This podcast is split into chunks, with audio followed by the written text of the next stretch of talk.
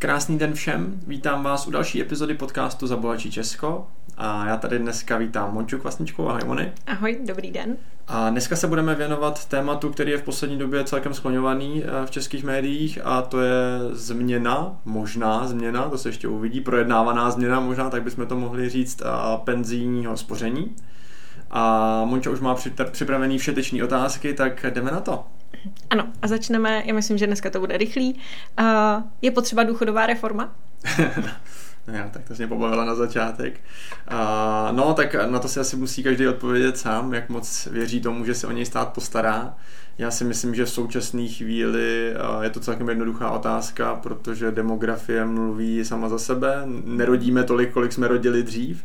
Tím pádem těch pracujících je méně než bývalo v porovnání s počtem důchodců a, a asi to nebude úplně, pokud se tady něco zásadního nezmění, jako tuším někde v Číně kdysi, kdy říkali, že podporovali v tom, aby rodili hodně a, a bylo jich hodně, tak pokud se tady něco takového nezmění, tak si myslím, že budeme mít trošku trouble a hlavně, hlavně v tom, že dneska sice někdo nemůžu si to odpustit populisticky, dal důchodcům peníze, ale sebral zase těm mladším generacím. To znamená, že ty je budou muset někde vzít, takže podle mě je to potřeba a zároveň je potřeba, aby my jsme se k tomu postavili čelem, no, aby jsme jenom nespolíhali na stát, ale taky jsme s tím dělali něco sami. Mm-hmm. Takže stát se o nás nepostará, podle tebe. Já nevím, hele, já, jako si asi každý musí odpovědět. Já si myslím, že o mě ne, takže já se na to radši spolíhat nebudu. No. Dobře.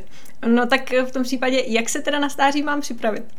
No, pokud budeme chtít nějakou obecnou odpověď, tak čím dřív, tím líp a čím víc, tím líp. Takže eh, čím dřív začneš a čím víc peněz si budeš dávat stranou, tím líp. Pak je teda ještě vhodný zvolit nějaký dobrý nástroj, protože mm-hmm. přece jenom, když si budeš dávat hodně a hodně brzo na běžný účet nebo doma někde do, do nějaký skrýše, tak to asi úplně super nebude. Takže čím dřív, tím líp, čím víc, tím líp a ideálně teda na nějaký vhodný nástroj k tomu. No. Dobře, tak uh, já jsem vybrala jeden, na který se dneska mm. zaměříme, protože si myslím, že tam nás čekají trochu změny. Ono se o tom teď docela mluví. Tak jsou penzíka. Mm. A opakování je matka moudrosti a spousta lidí zná takzvané transformované fondy a mín lidí si myslím, že už zná doplňkové penzijní spoření. Jaký, mm. jaký je mezi tím rozdíl? Jo, já si obecně myslím, že jak je zažitý ten název penzíko, tak eh, to lidi tak jako mm. vnímají dost jako jedno.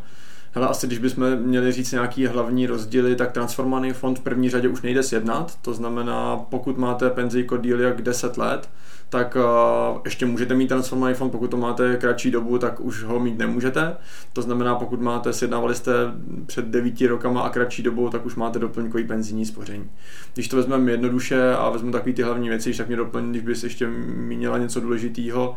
Uh, za mě transformovaný fond, co je důležitý a proč ho, myslím si, ještě spousta lidí pořád má, je garance nezáporného zhodnocení, to znamená taková ta česká typická vlastnost, hlavně ať prostě tam není vidět žádný záporný číslo, protože to bychom se zbláznili tak to si myslím, že je pořád jako největší důvod, proč to lidi, lidi mají.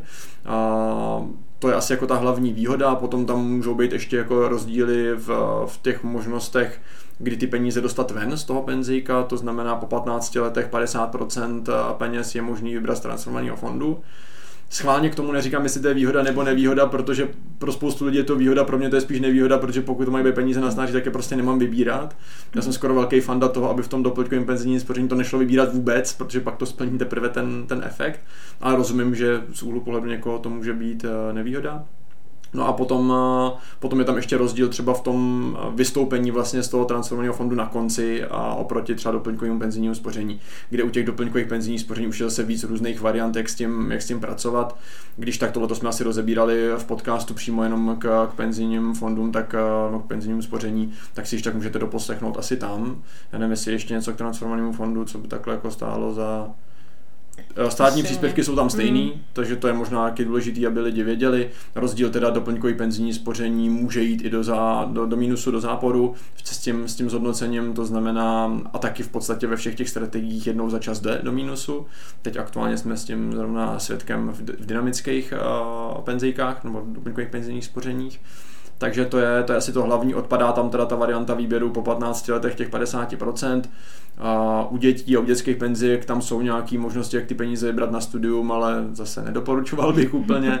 No a, a je vlastně jakoby ta největší asi výhoda z mýho úhlu pohledu toho doplňkového penzijního spoření je potenciál toho výnosu. To znamená, že tam může být větší, protože transformovaný fond je vázaný nějakýma kritériama, které ty společnosti musí hlídat, který jim moc neumožňují. To, že nemůžou jít do mínusu, jim zase neumožňuje jít moc do plusu, takže, na, takže to je za mě spíš nevýhoda a výhoda doplňkového penzijního spoření. Může být, schválně záměrně říkám může být, protože v určitých strategiích to tak úplně není, tak může být to, že může jít výrazně víc do plusu a tím pádem teda může vydělat víc peněz účastníkům. Uh-huh. Uh, říkal si, že může jít i do minusu, mám se toho bát teda. No, pokud tomu nerozumíš, tak se toho určitě boj. Jo. A pokud tomu rozumíš, tak budeš vlastně do jisté míry ráda, že to tak je, mm. a protože to funguje stejně jako u investic, to znamená, pokud máme teda třeba tu dynamickou strategii, tak vlastně díky tomu nakoupíme víc jednotek a díky tomu potom v budoucnu můžeme z toho mít víc peněz, takže tam bych se toho tak jako úplně nebál. Ono taky hodně záleží, kolik ti je let. Ty třeba samozřejmě by se z toho nebála, mm-hmm. a protože jsi mladé děvče, ale někdo, kdo by byl, nevím, bylo by mu 64 let a v 65 by si to chtěl vybírat, nebo by mu bylo 59 a v 60 by si to chtěl vybírat, tak tam samozřejmě už to může být eh, nevýhoda, pokud by se objevil takový rok, jako tady byly, že některé penzijní fondy udělali minus 18, minus 20, tak to ten poslední rok úplně nechceš většinou. Mm-hmm. Samozřejmě to tomu člověku nebrání si to prodloužit a mít to jakoby dál, ale, ale většina lidí, když jako mm, má nějakou potřebu, tak to nemusí být úplně vhodný takhle na závěr. Mm-hmm. Takže tam existují potom nějaké možnosti, jak si ty strategie upravit, jak se tomu vyhnout, ale za mě a pokud prostě pokud bych to měl nějak přiblížit, tak máš-li aspoň 10 let uh, do, do toho odchodu do důchodu nebo do toho, kdy ty peníze chceš vybrat, tak podle mě absolutně není čeho se bát. Mm-hmm. Super, děkuji. A říkal jsi, že při, státní příspěvky jsou stejné vlastně na oběma, obou, obou těch verzích. Mm-hmm. Ano. A, tak jak jsou teďka nastavené teda? No tak teďka jsou od 300 stovek je minimální úložka, kde dostáváme 90 korun, až po tisícovku, je 230. Jo, to znamená, že na to minimální, asi co se vyplatí nebo má smysl dávat do penzíka, jsou ty tři stovky. Mm-hmm. Schválně říkám minimální, protože z mého úhlu pohledu to moc smysl stejně nedává, protože když si spočítáme, i kdyby jsme to spořili 30 let, tak kolik tam na konci bude, tak to žádný extra šláger nebude. A k tisícovce je to teda 230, to znamená 23% při té nejvyšší úložce je to, co z toho jsme schopni dostat v aktuální situaci. Mm. Tady ty peníze se mi rovnou zhodnocují taky. Tady ty peníze se ti taky rovnou zhodnocují. A samozřejmě potom je potřeba si dávat pozor na to, když ty peníze vybírám a vybírám třeba víc než, eh, víc než je ta, těch 50%, pokud bych měl transformovaný fond, tak, a, tak potom eh, tyhle ty peníze vracím a, a přicházím o ně v podstatě. O to znamená, že tam je dobrý dodržet to pravidlo 60-60, jak se říká, to znamená mít to penzíko aspoň 5 let, to znamená 60 měsíců a aspoň do 60 let. Podotýkám, že obě dvě tyhle ty varianty musí být, nebo tyhle ty podmínky musí být splněny zároveň. Mm-hmm. Jo, to znamená, že aby si někdo neřekl, že si v 59 založí benzíku a za rok si to vybere, a, tak, tak to úplně fungovat nebude, protože zase by přišlo ty státní příspěvky. Mm-hmm. Jak se nám budou měnit ty státní příspěvky? No, to je dobrá otázka. Pokud bychom se měli držet toho posledního návrhu, tak se nám změněj tak, že už to nebude ten minimální příspěvek pro třistovky, ale bude to pro pětistovku. Myslím si, že takhle, pokud by většina lidí dodrželo to, kolik posílají dneska, tak se to pro ně změní jako mm, k horšímu v podstatě. Jo, protože to, s čím se počítá v té nové změně, nebo tak, jak je navrhnutá, tak těch 90 korun, který dneska lidi dostávají ke třem stovkám, by dostali až k té pětistovce. A změnilo by se to, že dneska to je teda 300 až 1000, eh, to, to pásmo, kdy se ty příspěvky měnějí. Od teď by to mělo být teda 500 až 1500, s tím, že vzhledem k tomu, že tam by byla paušálně nastavená, nastavená ta velikost toho státního příspěvku na 18% z toho, co posíláme, tak vlastně, když si to spočítáme, tak eh, jednoduše dojdeme k tomu, že když to bude 1280 korun, tak to teprve začne být lepší než dneska při tisícovce. Na druhou stranu zase potom teda k těm 15 stovkám už máme, dost, máme možnost dostat 270 korun, což je teda o něco víc než při té tisícovce současně. Mm-hmm. Proč si myslíš, že to takhle upravují? No tak uh, vidím zatím jasnou snahu motivovat lidi k tomu, aby se něco změnilo a teď nevím, jestli úplně jako pozitivně motivovat, ale prostě jako ukázat jim, že prostě tři stovky si dávat nebudete. Já to v podstatě jenom kvituju, jo? jako pokud by se to komunikovalo nějakým rozumným způsobem, tak je to podle mě dobře, protože my do jisté míry jako Češi jsme dost omezený v těle těch věcech a, a negramotný, tak někdy potřebujeme dostat tu ťavku, aby jsme si uvědomili, že s tím máme něco dělat. Otázka je, jestli bez toho vysvětlení a bez té bez jakoby uh, vzdělávací domácí složky pro lidi to změní tu situaci k pozitivnu. Věřím tomu, že u lidí, kteří mají svý poradce nebo mají někoho navázaného na sebe, kdo tomu rozumí, tak jim to dokáže vysvětlit tak, aby to byla změna k pozitivnímu. Na druhou stranu to je zase zpátky odpověď na tu tvoji otázku na začátku, jestli je potřeba reforma, tak evidentně všichni vidějí, že je s tím potřeba něco dělat, protože na ty důchody fakt nebude. A buď budeme do důchodu nikdy, anebo mhm. třeba v 80, anebo se začne něco měnit a podle mě to je taková koukázka toho, že my vás rádi podpoříme, ne moc, ale rádi mhm. vás podpoříme a vy taky ale s tím něco dělejte, což zase za mě dává smysl, protože zadarmo ani kuře nehrabe, takže my bychom proto taky měli něco udělat, podle mě.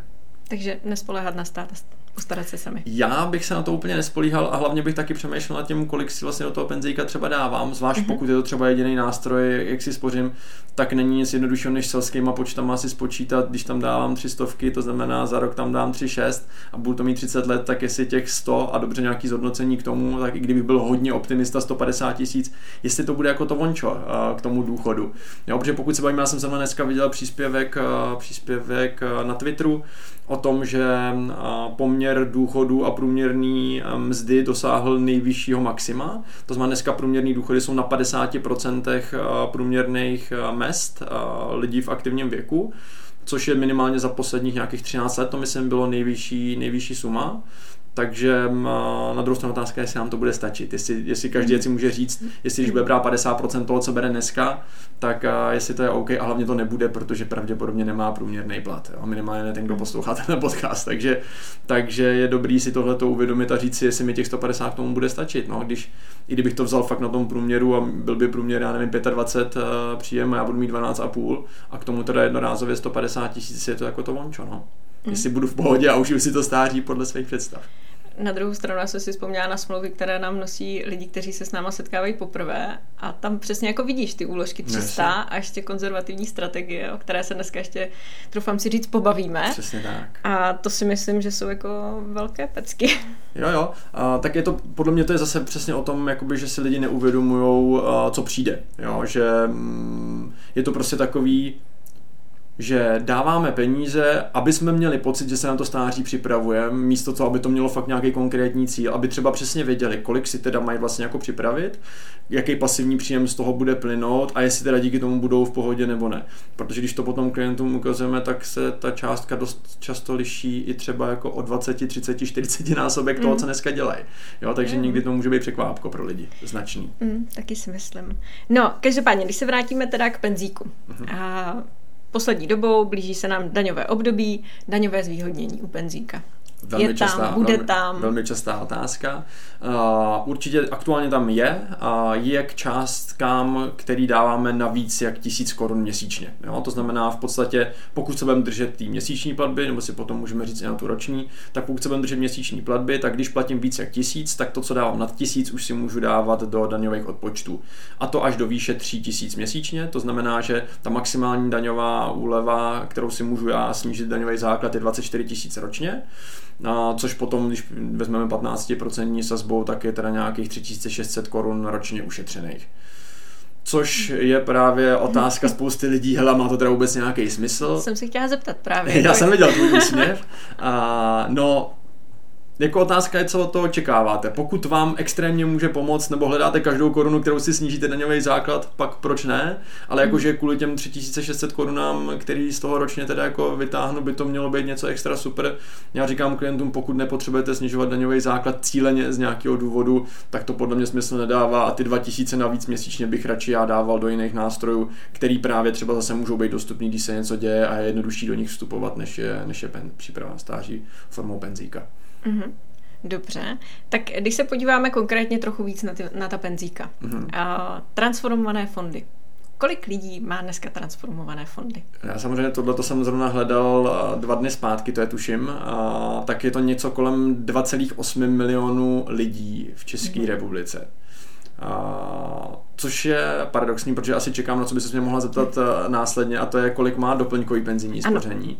Tak těch má, ten, to má milion šestset tisíc lidí. Jo, to znamená, hmm. bavíme se o tom, že transformovaný fond má pořád přes 60% lidí, tuším, že to vychází nějakých 63,6% lidí má, a, čemu se směješ, já jsem si to přepočítával, mě to samotně zajímalo, kolik procent, no protože víš, proč jsem to přepočítával, protože potom, když se podíváš, protože jedna věc je, že si můžeme říct, no tak 60% lidí má teda transformovaný fond, což je podle mě šílený, vzhledem k tomu, jaký tam je zhodnocení.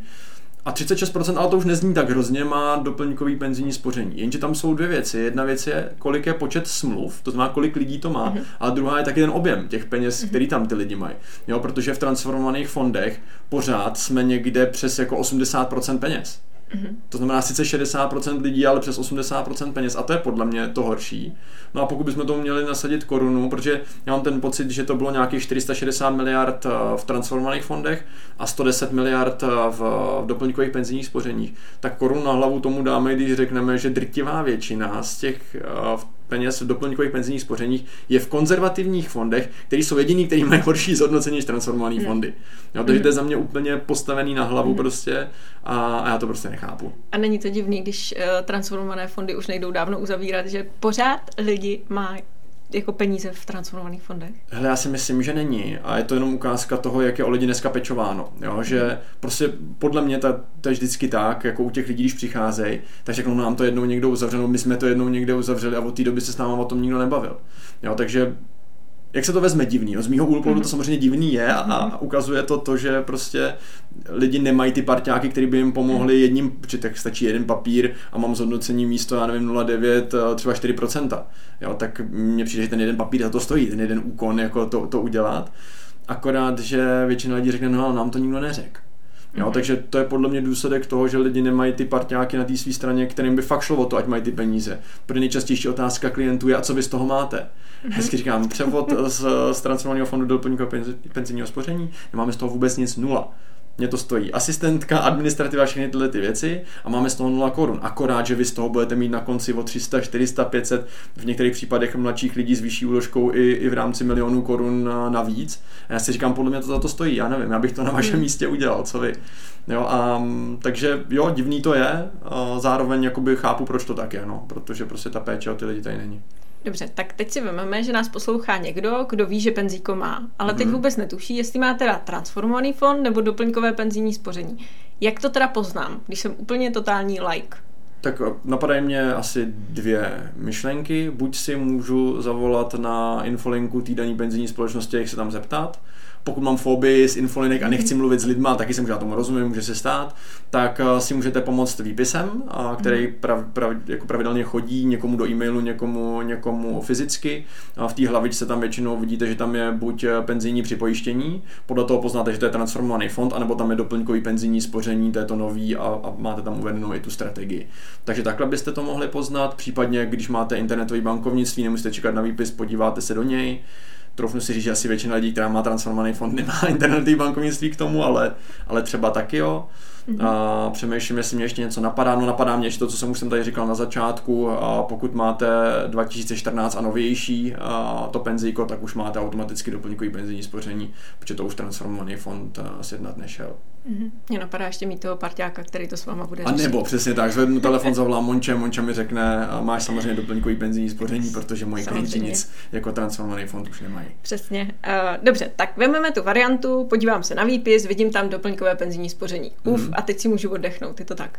Uh, no, by. A většinou se ještě vorosí znova, když zjistíš, co to je, protože to je dost často. Jo? Vždycky se o tom s klientem bavíme, říkají, no my máme to doplňkový penzijní ano. spoření, pak se podíváte na strategii a tam je konzervativní. Já teď tady nebudu machrovat, protože tyhle ty čísla nenosím, nenosím v hlavě, ale podívám se tady do tabulky, kterou pro klienty připravu, aby měli srovnání všech penzijních fondů. Tak jenom pro představu, v rychlosti prolítnu průměrný zhodnocení transformovaných fondů a budu brát to porovnávaný období, který jde teda srovnat, to znamená od roku 2013 do teď. A transformovaný fond fondy do té doby, dokud jsme natáčeli tenhle ten podcast, ještě nevydali zhodnocení za rok 2022, takže tam budu brát teda posledních 9 let a s tím, že u doplňkových penzijní spoření už to je, tak tam budu brát 10 let. Takže pokud vezmeme za těch posledních 9 lomeno 10 let, tak tady jenom v rychlosti vezmu průměrný zhodnocení 0,79, 0,82, 0,78, 1,26, 0,99, 0,94, 1,03, 1,13. To znamená průměrný zhodnocení, pokud vezmeme všechny penzijní společnosti v transformovaném fondu, je 0,97% ročně. Jo, při aktuální inflaci 15% nádhera. Mm-hmm. A nicméně ta aktuální inflace v tom nehraje až takovou roli, jenom ať jako máme nějaký porovnání i s průměrnou inflací 2%, to není úplně šláger. Mm-hmm. To znamená, tyhle ty nástroje se přehoupnou přes inflaci jenom díky tomu státnímu eh, příspěvku, ale vlastně jako, že by dělali nějaký extra šláger navíc, úplně ne. Zpátky k odpovědi na tvoji otázku, koukneme-li se na průměrný zhodnocení konzervativních doplňkových penzijních spoření, tak je to 0,34. Super. Jo, to znamená ještě třetinový vlastně, co, co transformované fondy. Takže ne, to, že se podíváme na výpis a vidíme, že to doplňkový penzijní spoření nestačí, je potřeba taky vnímat tu strategii. Takže tady um, za toho založení 0,66, 0,14, 0,02, minus 1 dokonce, 2,10, 0,40, 0,23, minus 0,06. Jo, takže jenom pro představu, dva dokonce z těch fondů jsou na tom historickém mínusu v záporu. Jo, takže tohle asi není úplně to, co bych vám doporučil nejlepší z nich, pokud budu brát ty, který mají historii delší jak 3 roky, tak je tady, koukám, 0,77. Jo, takže, no, řekněte si sami, jestli to je to, jak byste se chtěli připravovat na stáří. To, kde to poprvé překonává teda transformované fondy, jsou vyvážené strategie, které zase jsou něco mezi konzervativní, je vlastně taková jako obnova toho transformovaného fondu, ale, ale žádný šláger vyvážený jsou už něco mezi. Jo? Znamená to taková opatrnější strategie, řekněme bych to nazval. Tam ten průměr se pohybuje někde kolem 1,5%. Jo? To znamená opět velký šláger, nejlepší od založení, tady koukám 2,54 Jo, takže mm, můžeme si říct, jestli to je to očekávání. No a podíváme-li se na, na doplňkový penzijní spoření, tak tady se koukneme, že průměr už je nějakých 4,21 všech penzijních společností. A nejlepší jsou tady 6,80, 6,508, 4,88, což už teoreticky může dávat smysl jenom upozorním na různé anomálie, pokud máte poradce, tak vám to určitě vysvětlí, že koukat na průměr od založení nemusí být vždy úplně vypovídající, protože některé společnosti, řekněme, uměle nabůstovaly první roky, aby to vypadalo, protože vědí, že lidi budou koukat na průměr od založení. A díky tomu, že jenom vám tady řeknu, možná ať znáte ty data, tak vzhledem k tomu, že třeba v prvních dvou letech doplňkového penzijního spoření se většina penzijních společností tady pohybovala od 0% zhodnocení do 7, a jedna, jedna konkrétní penzijní společnost v těch prvních dvou letech měla 1953 a 1271, tak i like selským rozumem asi z toho vycejtí, že něco nebylo úplně OK. Možná někdo byl chytrej, možná když měl jenom pár zákazníků, tak to nafouknulo, by to dobře vypadalo v budoucnu.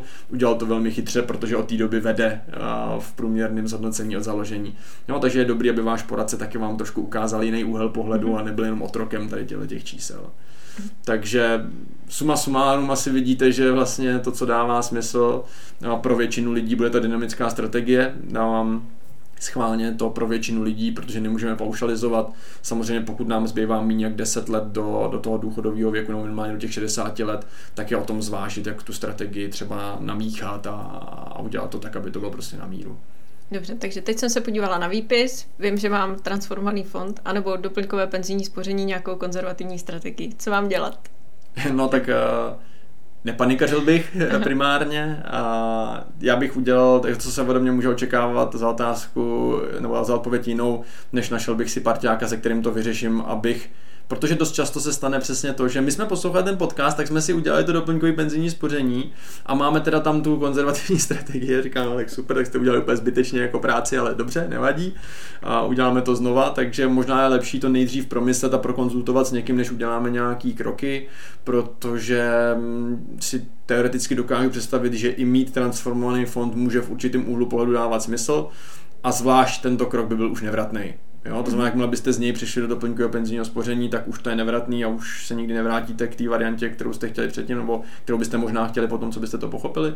Takže je dobrý si najít někoho, kdo se mnou probere na tu moji životní situaci, co s tím teda správně udělat a, a podle toho bych se, bych se zařídil. Protože samozřejmě zase i nejde paušalizovat, že když se koukneme na rozdíly mezi, mezi třeba penzijníma společnostma, co se dynamické strategie týká, tak, tak ten rozdíl v průměrném zhodnocení se bavíme třeba i o 4%. Jo, mm-hmm. což je poměrně dost a pořád je to dynamická strategie, mm-hmm. jo, pořád je to ten přibližně stejný, stejný nástroj nebo podobný.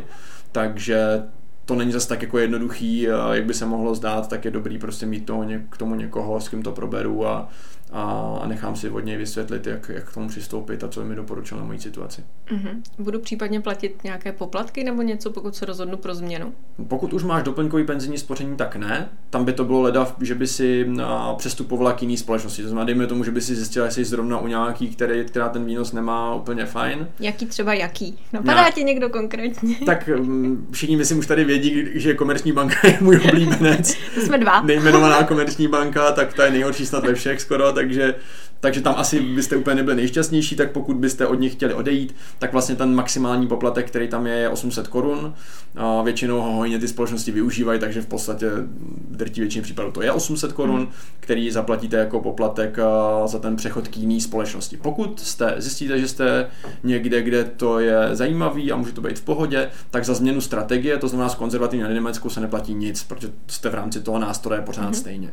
Stejně tak, pokud byste byli v transformovaném fondu a přecházeli, nutno podotknout, že ten přechod může být, že pokud byste třeba zjistili, že jste v transformovaném fondu komerčky, tak stejně musíte přejít do doplňkového penzijního spoření mm-hmm. komerčky, protože to nejde z, z transformovaného fondu přejít do doplňkového penzijního spoření někam jinam, musíte jít v rámci společnosti a pak teprve změnit ten nástroj nebo tu společnost.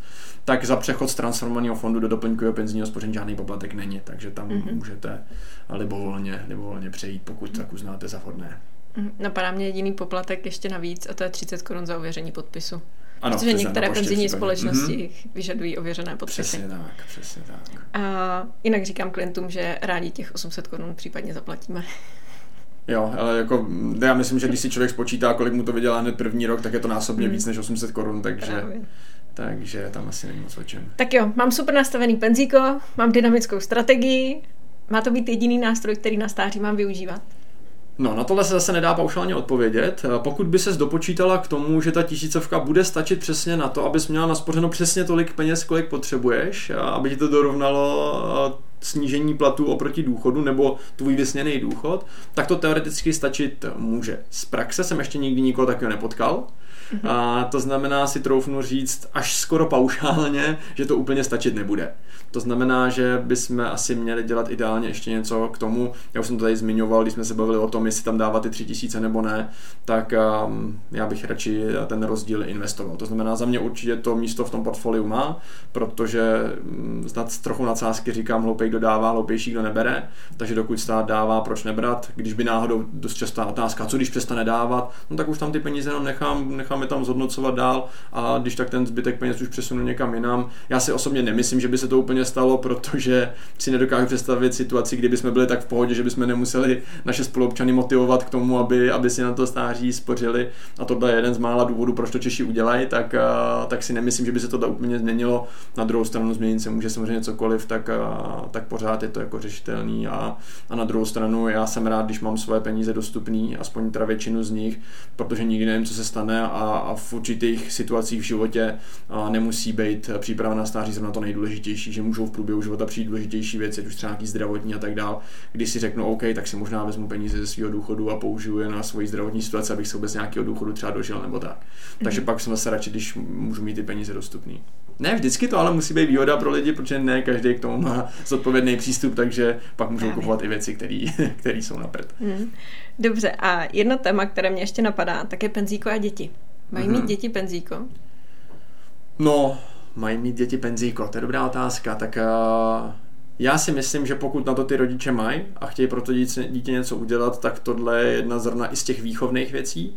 To znamená, vždycky říkám, do 15 let to platím já, od 15 si choď na brigádu a plať si to sám. A protože když to dodržíš, tak tam zase největší příděl peněz je čas a čím díl já to budu dělat v kombinaci s těma státníma příspěvkama, tak já bych určitě řekl, že jo, vlastně mě nenapadá moc důvodů, proč ne. Pokud se nerozhodnu, nevím, v pěti letech toho dítěte emigrovat do Austrálie a už tam strávit celý zbytek života, OK, pak bych možná těm lidem řekl, tak tady teoreticky asi úplně ne, já bych to udělal stejně, kdybych emigroval, ale a, to už je na každém. Takže za mě, pokud mám dát čistě subjektivní názor můj, tak a, asi nenajdu moc případů, kdybych řekl, ne, to nedává vůbec smysl. Samozřejmě jeden z těch případů může být, když na to nemáme prachy, tak jasně asi to jako neděláme. Takže od prvního šestý hned, jak bude mít váš parcek rodný list, tak má penzíko.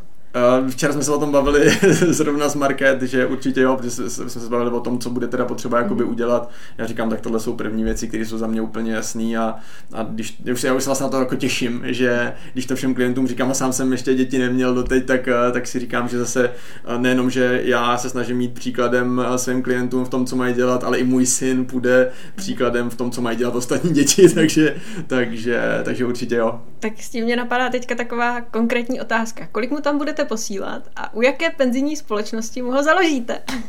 No, tak u penzijní společnosti, kterýmu to založíme, asi uh, nebude tajemstvím, že budu vybírat mezi jednou ze tří, který mě jsou nějakým způsobem sympatičtější svým přístupem, a to je Spořka, ČSOB a Enenko.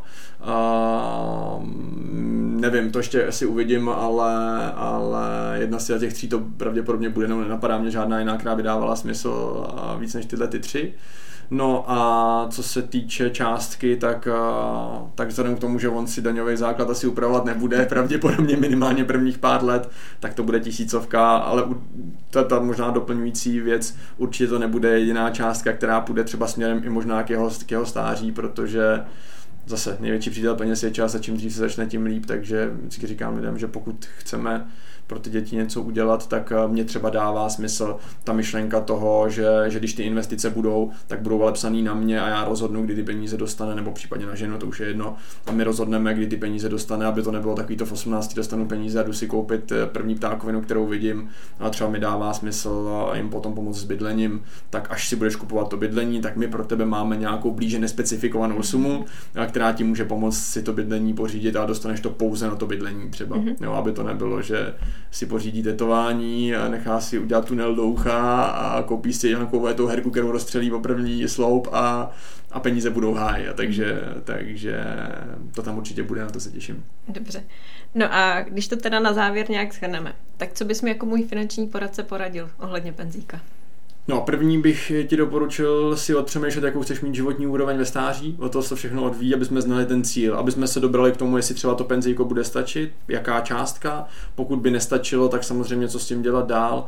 Určitě bych eh, doporučil asi ve většině případů eh, se zamyslet nad tím, jestli transformovaný fond je to správný, proč říkáme většině případů, protože zatím většina lidí má transformovaný fond. Možná vůbec jako popřemýšlet nad tím, jestli se připravovat na stáří a jak, protože taky spousta lidí, kteří vůbec nic takového zatím nedělají ty budou velmi, mile, velmi nemilé překvapení, si myslím. Takže vůbec celkově asi v první řadě bych ti doporučil víc nad tím přemýšlet, víc se spolu o tom bavit, aby jsme měli nějakou konkrétní představu a pak hledat to ideální řešení a myslím si, že zrovna to penzíko do toho portfolia určitě, určitě patří. No, a, a ideálně ne transformovaný fond a ne konzervativní strategie. Pokud, zvlášť pokud jsi takhle mladá, tak asi tady můžeme říct, že ta dynamická strategie bude jediná. My jsme stejně mladí, takže... Přesně, jsi stejně mladá jako já, takže, takže tak. No super, tak jo, uh, tak já ti děkuju. Já myslím, že jsme to vzali rychle, víme, rychle, že... Stručně, jasně. Rychle, stručně, jasně. Uh, stát se o nás asi moc nepostará, tak jdem se o sebe postarat sami. Přesně tak, nic jiného vám nezbyde. A vy nezapomeňte, peníze sice nejsou ta nejdůležitější věc na světě, ale ovlivňují všechno, co je důležité. Proto bychom se k ním podle toho měli chovat. Mějte se krásně, hezký den. thank you